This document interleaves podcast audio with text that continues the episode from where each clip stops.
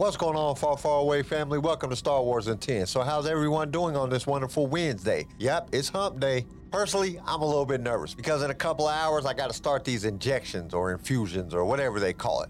And I'm not gonna lie, I'm a little bit scared. But what can I do? I know one thing that I can do, get to the show. And how do we do that? By dropping the intro. Fuck well you have. You are now tuned in to a Star Wars show, so just sit back and ready to flow. Clear your mind of what you know, and let the force be the course of where we go. As we take this journey far, far away, now let's hear what Darth Vader has to say. We would be honored if you would join us. Pleasure slaves, both male and female, made the rounds offering drinks and other more powerful indulgences for purchase. For the right price, anything could be bought on Paradise, even the pleasure slaves themselves. The potential threat of sudden lethal violence was an inevitable and generally accepted element of Paradise's culture. There were no security forces on board, and no official representative of Republic law had ever set foot on the station. Not openly at any rate. Auto-targeting blasters mounted in the ceiling could be used as an extreme method of crowd control if anyone ever attacked the casino staff, but when it came to individual safety, patrons were expected to fend for themselves. Those able to afford the expense typically hired an entourage of bodyguards, but the average visitor had to rely on a prominently displayed blaster at the hip and the threat of retribution from friends to make others think twice about starting something. Lucia didn't have any friends with her on this trip, but she'd been here enough to know how to avoid trouble. She carried herself with an air of confidence, an unspoken challenge in the set of her shoulders and the tilt of her head that dissuaded others from approaching her. Besides, most of the conflict started near the gaming tables, and Lucia wasn't here to gamble. She was here because the princess had sent her to find the Ictochi assassin, known as the Huntress. The last time Lucia had come here, she had also been looking for the Huntress, though that had been her decision, not Sarah's. At the time, Lucia hadn't known about the King's arrangement with the Jedi. She never suspected the assassin would kill Medtandar and set off a diplomatic incident.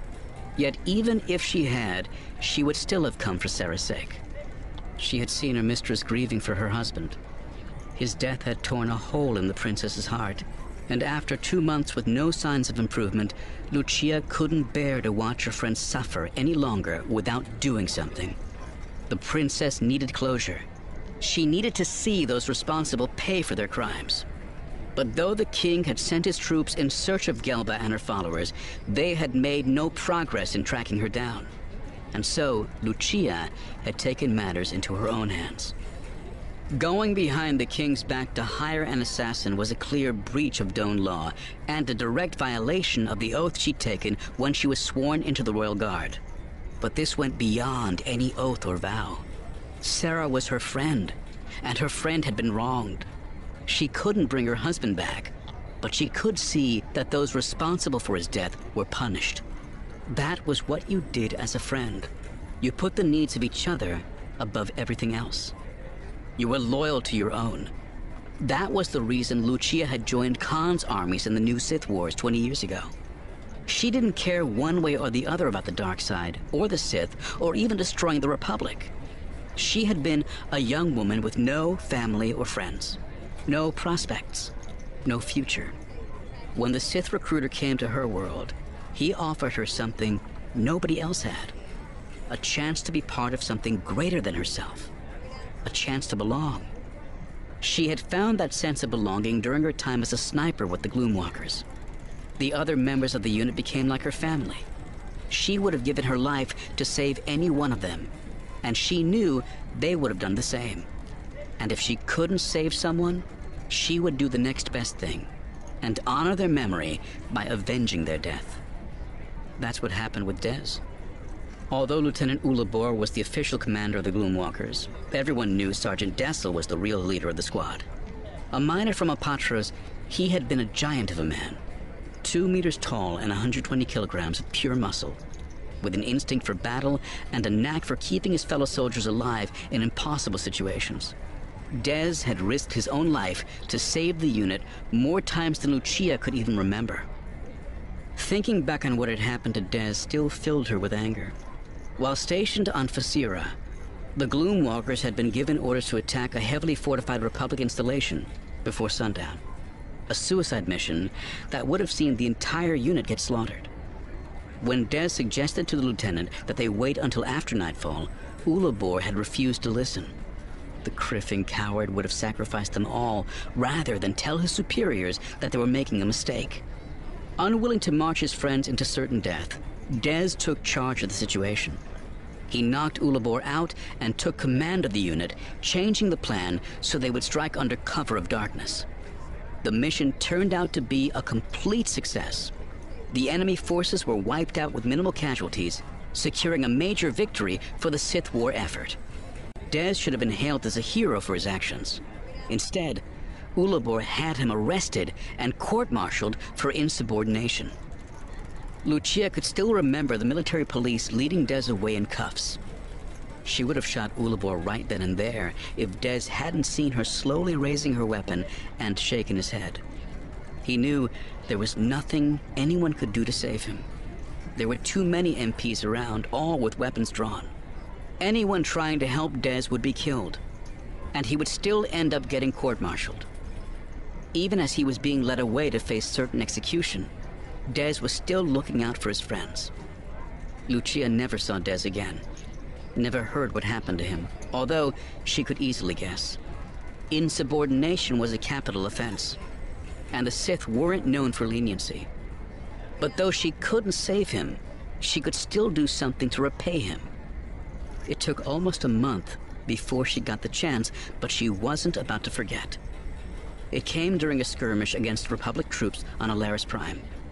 The Gloomwalkers were on patrol when they stumbled into an ambush, something that never would have happened if Des had still been with them.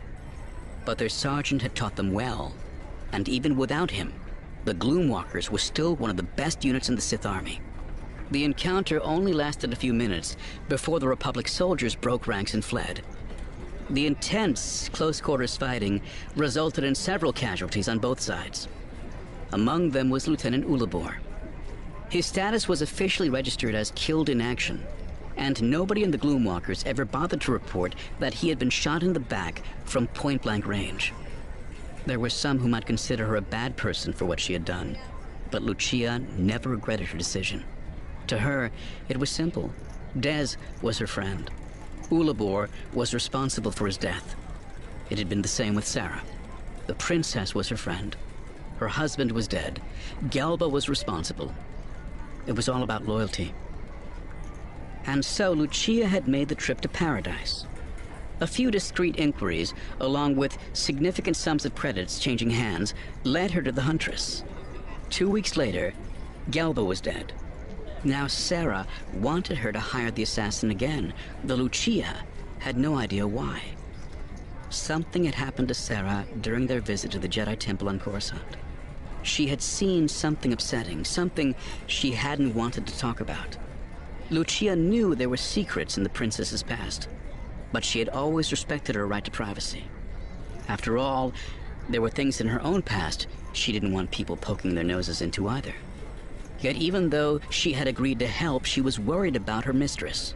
Sarah was basically a kind and gentle person, but there was another side to her as well. She had nightmares, and sometimes she would go into dark depressions. Lucia suspected she had been scarred by some traumatic event in her childhood, a memory so intense it had damaged her in a deep and fundamental way. Okay, this is not the best part of the story. It was definitely a filler part. Lucia talked about her past, and that was about it. Well, she did bring up that she was at Paradise, which is a luxury cantina located on planet Zeltros, but nothing in the form of action. So I think that's where we'll finish this episode. Join us tomorrow for the next part. We hope to see you there. Thank you for listening to Star Wars in 10. Tune in next time for more Star Wars adventures. If you would like to listen to other episodes of the show, you can follow us on all major podcast directories. If you enjoyed the show, we would really appreciate a 5-star review. Once again, thank you for listening, and may the Force be with you. Star Wars in 10 was created by Keen Eye Shed and is distributed by Swaycast Network. This show was produced by Pig Film Media. Sound design by Theodore Thompson. Research by Leslie Schneider. I am your host, Kyle, and we will see you next time in a galaxy far, far away.